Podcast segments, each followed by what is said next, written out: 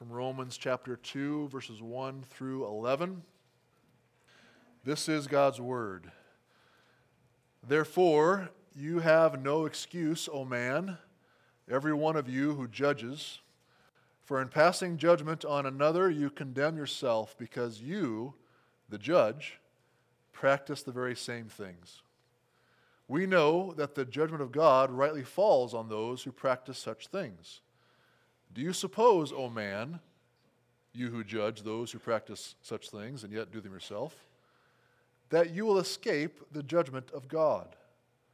Or do you presume on the riches of his kindness and forbearance and patience, not knowing that God's kindness is meant to lead you to repentance?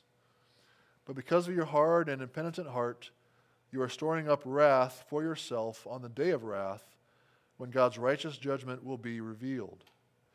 He will render to each one according to his works. To those who by patience and well doing seek for glory and honor and immortality, he will give eternal life. But for those who are self seeking and do not obey the truth, but obey unrighteousness, there will be wrath and fury. There will be tribulation and distress for every human being who does evil, the Jew first and also the Greek but glory and honor and peace for everyone who does good, the Jew first, and also the Greek. For God shows no partiality. This is the word of the Lord. Let's pray. Our Father in heaven, we come before you and we seek your help in this time. We, we ask, Father, that your Spirit would come and be working in our hearts and minds. Father, that you would grant spiritual discernment for us to understand your word, to apply your word appropriately to our hearts, and that we, Father, would more and more live our lives according to your word. We pray this now in the name of Jesus. Amen. Every one of us must adjust our lives according to a few certainties. Certain things that we must consider when we are making choices in life. Certain things that we simply cannot fail to live in light of as we go about our lives. If you are a young person, you must adjust your life according to your school's class schedule. You must live your life in light of getting your schoolwork done and completing your required classes. If you are a farmer, well, then you must live your life in light of the seasons. You must adjust how you will spend your time in preparation for planting in the spring and for harvest in the fall. You would be foolish not to. And here in, in God's Word this morning, we are being told that there is something that is far more certain that we all must adjust our lives accordingly. That is, we must all live in light of God's perfect judgment. It's something that we all know is certain, no matter what someone may admit. God's word has already shown us that everyone knows deep down inside of us, we all have a sense that it is coming. Many are seeking to suppress the truth about it, but, but they know. They know it's coming. Others will admit that they know. They have maybe even confessed that they believe in it, but they still try not to think about it and, and fail to take it seriously. While yet others, others have deceived themselves into thinking that God's judgment won't affect them, but instead will only be for those who are, are really bad. Those people who really deserve to be judged by God. Those are the ones who need to be concerned about it. But, friends, God's word here is telling us that we will all be required to face God's judgment. It doesn't matter who you are, you will be judged.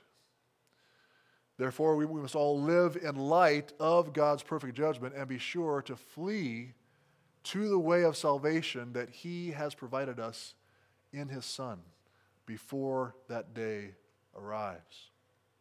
So that's our, our main theme here. Our main point is that we must all live in light of God's perfect judgment.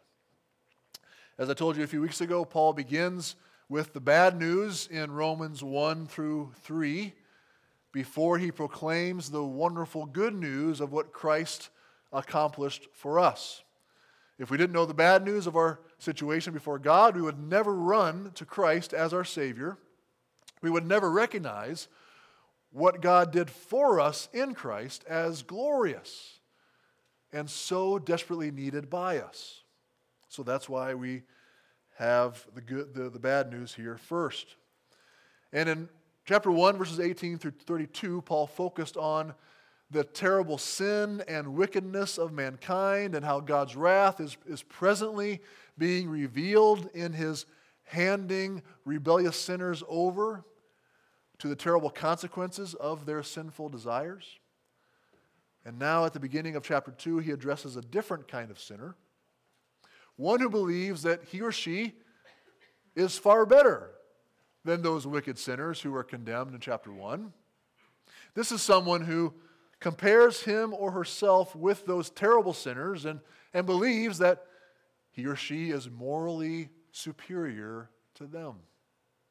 He's, he or she is someone who trusts in their own righteousness and then treats others with contempt. Paul is saying, Beware, beware, we all must face the Lord in judgment. We all need the gospel, both the rebellious sinners outside of the faith and the morally self righteous sinners who are often found inside of the church. We must all live in light of God's perfect judgment. So, first in chapter in uh, verses one through three of chapter two, when we judge others, we call down judgment on ourselves. That's what we're seeing here in these first three verses. Let me read those for you again. Therefore, you have no excuse, O man, every one of you who judges, for in passing judgment on another, you condemn yourself because you, the judge, practice the very same things. We know that the judgment of God rightly falls on those who practice such things. Do you suppose, O man, you who judge, who, you, you who judge those who practice such things and yet do them yourself, that you will escape the judgment of God? The Apostle Paul was, of course, a product of his time. He was well educated, he was gifted in persuasion. He was at the level of some of the top lawyers uh, in our own time, making his, his case, making his arguments here in uh, the letter to Romans. And here, in the midst of his teaching the gospel, he used a method that was quite common in that time. It is known as the diatribe. When a teacher imagines the responses and questions that a person hearing his argument would have. And so he crafts his argument, crafts his message as if he is addressing that very person and answering those questions. As we make our way through Romans, you'll see that Paul uses this style of teaching throughout the letter. He has certain people in mind, and here in these verses, he is addressing those who have just heard about the wrath of God being revealed on on these wicked, rebellious sinners, and this person would be tempted to think God's wrath will only be poured out on them, for they're the ones that really deserve it.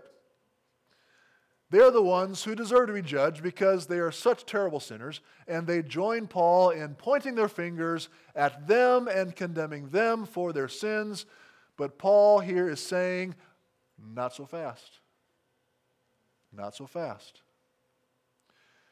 The Apostle Paul knows his audience. He's like them. He was once a Pharisee who, if you remember from the Gospels, were known for their self righteousness. Back in Luke 18, 9 through 14, the Lord Jesus tells a story comparing two men who were praying in the temple. One of the men was a Pharisee, and the other was a tax collector. In other words, One was a very religious, morally upstanding person, and the other was a known sinner who would have fit into the sin categories that we see in verses 29 and 32 in chapter 1. He would have been well known to be guilty of unrighteousness, of greed, of evil, of covetousness, of envy, and deceit. That's kind of the resume for the tax collector in those days. And Jesus tells us the Pharisee in that parable prayed to God like this He said, God, I thank you that I am not like other men, those extortioners, the unjust, the adulterers, and even this tax collector.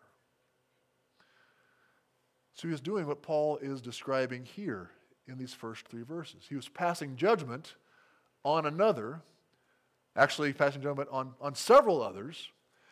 He was declaring, I am not like them. They deserve judgment. And thankfully, I do not. Jesus then, then says he went on to list his accomplishments. This Pharisee believed that he didn't deserve to be condemned, not only for what he avoided doing, but also for the wonderful things that he did. Jesus says that he, he said to, to, to God in this prayer, I fast twice a week. I give tithes of all that I get. Aren't you impressed with me? I do all these good things for you. Jesus described him as someone who trusted in himself that he was righteous and then treated others with contempt. And Jesus used that story to warn us if that is who you are, if that is what we do, well, then we will not be accepted by God. We, we will, in fact, be condemned for our self righteousness. So beware. Beware if this is your tendency. And here in Romans 2, the Apostle Paul is giving a similar warning as Jesus did in Luke 18. Beware if your tendency is to look down on others for their sin and wickedness and think that they deserve to be condemned, but then fail to realize that you are just as guilty as they are. That you practice the very same things. That your hearts by nature are inclined in much the same way towards sin and away from God as they are. You just may be doing a better job of keeping your sins out of the public eye. Jesus taught us about that as well in the Gospel of Matthew. You know, sure, you, you, you may not be openly committing adultery, he says there. You may not be sleeping around with people who you are not married to. But Jesus says there in Matthew 5 everyone who looks at a woman with lustful intent has already committed adultery with her in his heart. Guilty of the very same things. Or you may not have actually, you know, physically murdered somebody whom you hated. But Jesus said there, everyone who is angry with his brother will be liable to judgment. Whoever insults his brother will be liable to the council, and whoever says, You fool, will be liable to the hell of fire. Therefore, you have no excuse, O man. Every one of you who judges for in passing judgment on another, you condemn yourself. Because you, the judge, practice the very same things. It's always easier to notice and condemn the sins in others than it is to see the sins in our own attitudes and behaviors and realize that we are under the same condemnation. We have a tendency to be critical of everybody except ourselves. We are harsh in our condemnation of others, but quite tolerant towards ourselves. Paul's not saying that those who, are, who, who those we are judging aren't actually deserving of judgment. They most definitely are. But the point he is making clear here is so are we. We are guilty of the same sins. In passing judgment on another, you condemn yourself, he says. Or more literally, you call down judgment on yourself. Because you, the judge, the one who has raised yourself up as the judge, practice the very same things. Again, maybe not openly, but in your heart. We might do a pretty good job of, of looking like we are all doing the right things, but inside, in our hearts, we are lustful, we are prideful, we are envious, we are greedy, we are hateful, or we're faithless. You may not think you deserve the wrath of God for your sins. You may genuinely believe you are doing pretty well, but remember, you are not the judge. God is. No one will be judged according to our standards, but we all will be judged according to His. And his standard is perfect righteousness, both in our actions, in our thoughts, in our hearts. Do you suppose that you will escape the judgment of God? We all must live in light of God's judgment. We all desperately need to be saved from it in the way that God has provided, that is, in and through Jesus Christ. Secondly, verses 4 and 5 beware not to misinterpret God's patience. Beware not to misinterpret God's patience. Or do you presume on the riches of his kindness and forbearance and patience, not knowing that God's kindness is meant to lead you to repentance? But because of your hard and impenitent heart, you are storing up wrath for yourself on the day of wrath when God's righteous judgment will be revealed. Now, we misinterpret things often. If you've ever you know, sent a text message to someone, maybe asking the person a question, and then no response. No response. And you wait a day, maybe you wait two days, and then what, what fills your mind about that message that, that, that you sent, about that question that you asked? You know, What's going on? Is it something I said? Did, it, did I offend them? And then the more you think about it, the more you convince yourself that the person must be upset with you. Uh, uh, he's purposely trying to let you know he's upset by not responding to your text. When, of course, what really happened was he just, you know, was really preoccupied when he first saw your message and intended to get back to you later when he had more time, but just simply forgot. Or maybe someone gives you a gift. Someone gives you a gift, someone who doesn't normally give you a gift, and you think, why are they giving me a gift? They must want something from me. They're trying to manipulate me. There's ulterior motives behind this gift trying to put you in their debt, when in, in reality, they were just thinking of you and wanted to do something kind for you and to show you their appreciation, and so they, they gave you a gift. And you misinterpret their intentions. Well, the Lord knows we are like that. He knows we're like that, particularly when sin clouds our judgment, which it does.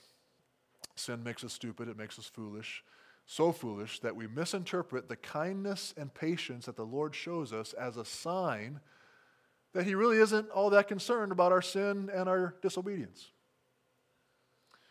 That's why we see this warning here in verses 4 and 5. Do you presume on the riches of His kindness and forbearance and patience, not knowing that God's kindness is meant to lead you to repentance? But because of your hard and impenitent heart, you are storing up wrath for yourself on the day of wrath when God's righteous judgment will be revealed. God has been immeasurably kind to us, and not only to us, but everyone who has ever lived on this earth could testify to the Lord's goodness and kindness towards them. Psalm 145 tells us the Lord is good to all, and his mercy is over all that he has made. And it goes on to say, The eyes of all look to you, and you give them their food in due season. You open your hand, you satisfy the desire of every living thing. That's our God. That's what He does. Each one of us and every one of our neighbors, whether or not they know the Lord, could testify that they have food, they have clothing, they have shelter, and people who love and care for them. And that is all due to the merciful kindness of the Lord. We don't deserve such mercy. We don't deserve such blessings, and yet we have it. We don't deserve all that the Lord has blessed us with, and yet we have these blessings because He has been merciful. We all still live only because God has determined that we should live. He has preserved our life and the lives of all who are yet living, and we are not to misinterpret the Lord's patience and kindness towards us. Here in verse 4, we are being made aware of one of the greatest dangers that humanity has in this world today, and it's not climate change. It's not our failure to control immigration across the southern border. It's not the threats of violence from Russia or Iran or China. One of the greatest dangers that we have in this world is failing to repent of our sin and self righteousness before it's too late. For it will soon be too late. This is like it was in the days of Noah. Remember that story from Genesis 6 and 7 that says in Genesis 6, chapter, uh, Genesis chapter 6, verse 5 the Lord saw that the wickedness of man was great in the earth, and that every intention of the thoughts of his heart was only evil continually. And then we read what the Lord had determined to do about that in verse 7. So the Lord, it says, uh, the Lord said, I will blot out man whom I have created from the face of the land. He will do that by sending a flood, a great flood. And we then read that he spoke to Noah who found favor, who found grace in the sight of the Lord. And he revealed to him that he was about to judge the world and destroy it by a flood. And he commanded Noah to build a huge ark in order for him and his family to be saved, as well as a remnant of the animals of the earth. Now, like all construction projects, this took quite some time to build. And of course, it wasn't exactly something that could be done in private. Everyone around had to know what Noah was doing. It took time, plenty of time, for people to hear from him why he was building this thing. And the scripture tells us that the people of the world who had this clear demonstration and testimony of the certain coming of God's judgment on the world still refused to repent and seek out the way of salvation that God had provided that says in 1 Peter 3:20, they formerly did not obey when God's patience waited in the days of Noah while the ark was being prepared, in which a few, that is, eight persons, were brought safely through the waters of God's judgment. They all had time. They all had time. God was patient with them allowing them the opportunity to turn, to repent. During all those years while Noah was building the ark, the sinners of those days were given time by God to repent, but they refused.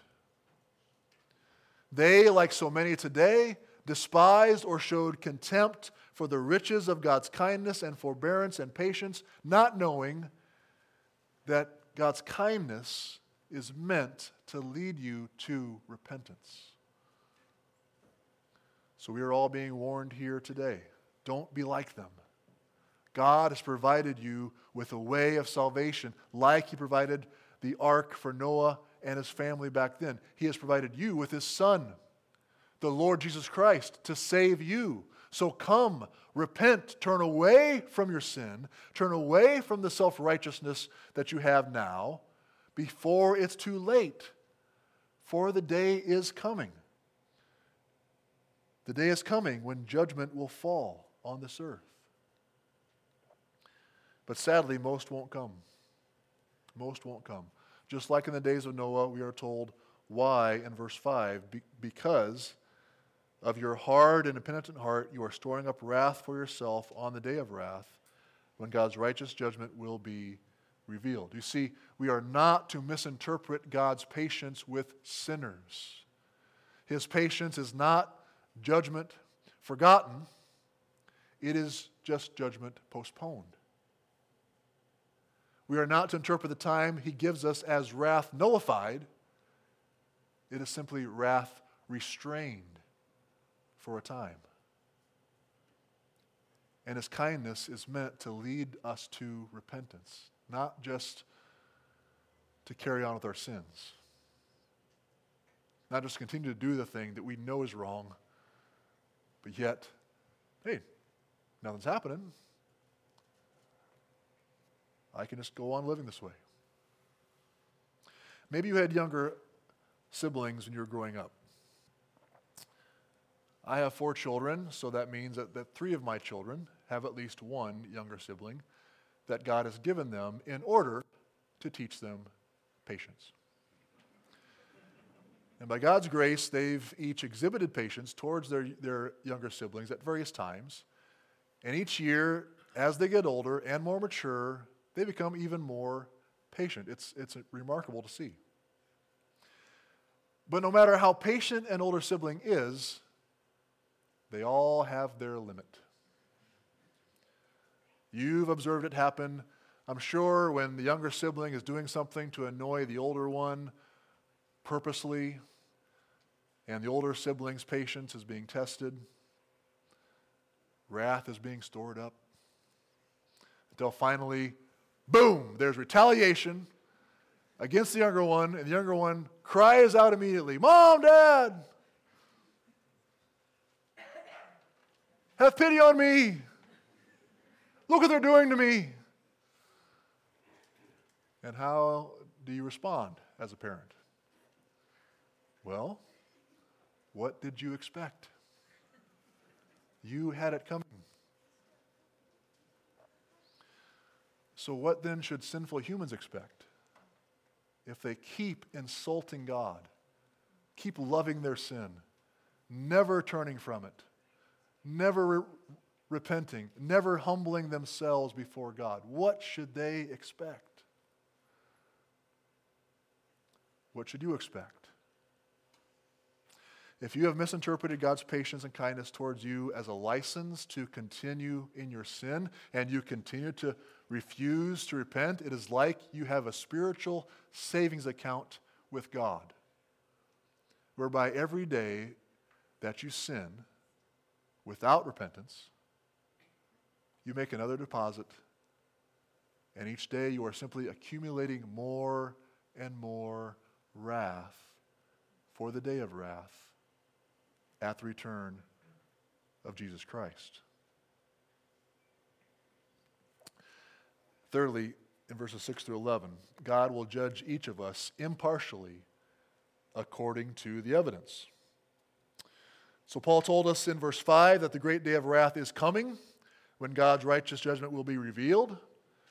Now, we learned in uh, chapter 1, verse 18, that God's wrath is being manifested is being revealed in the present through God handing over unrighteous or unrepentant sinners to be enslaved by their own sinful desires.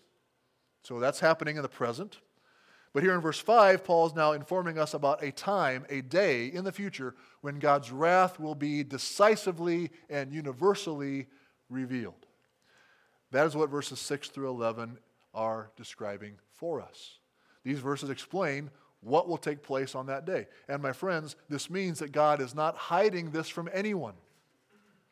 He does not intend for this to be a shocking surprise. He wants us to know what it will be like.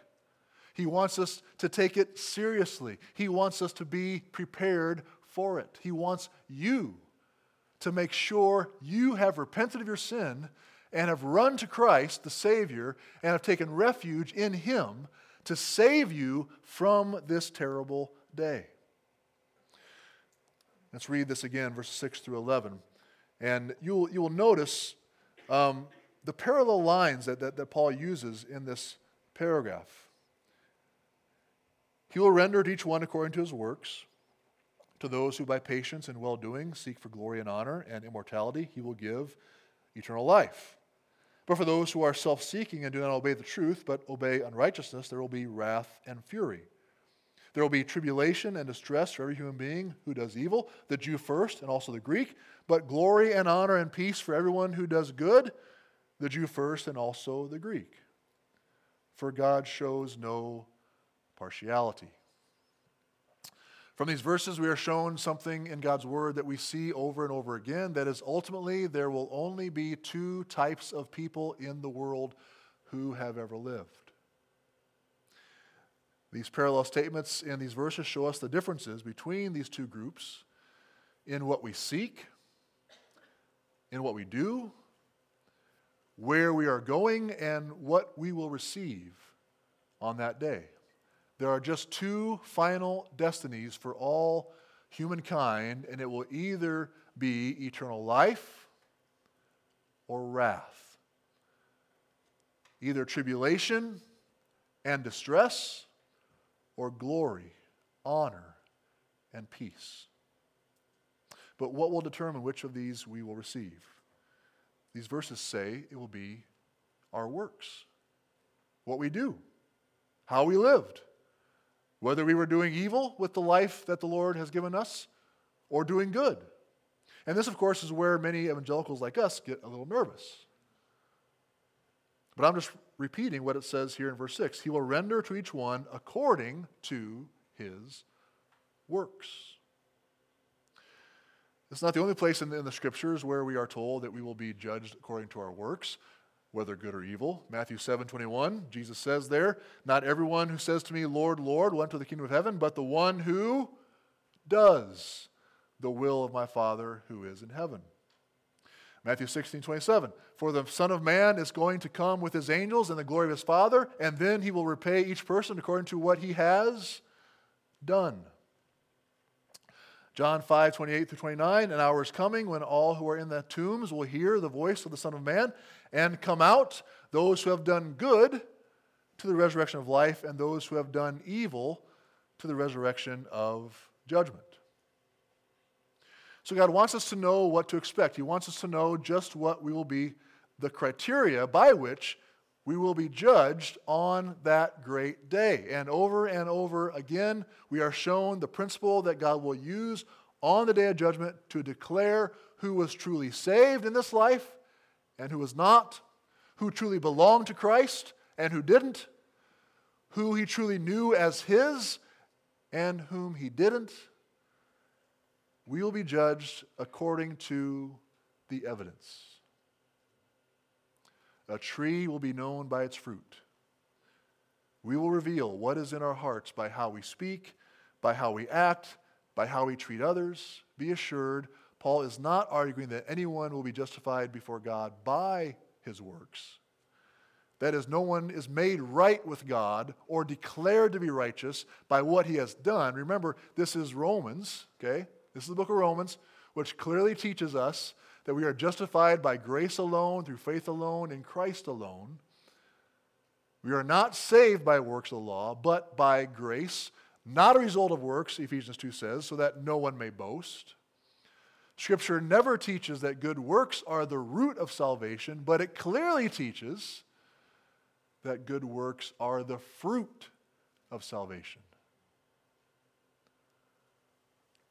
Right after Paul declares we are saved by grace through faith in Ephesians 2 8, he says in verse 10, For we are his workmanship created in Christ Jesus for good works, which God prepared beforehand that we should walk in them.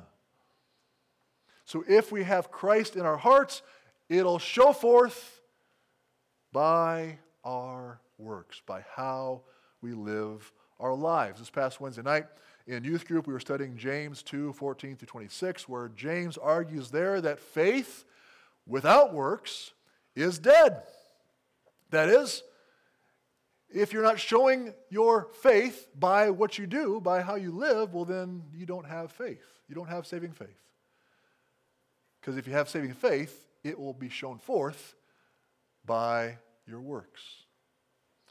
So on Judgment Day, our works will be revealed before God, and they will reveal, they will show forth whether we had genuine faith or not. On the final day, our lives will be the validation either of our salvation in Christ or our damnation for our refusal to repent and trust in Christ. And that judgment will be according to the evidence. as they say today, God will have the receipts. He'll have the receipts, He'll lay them out before us.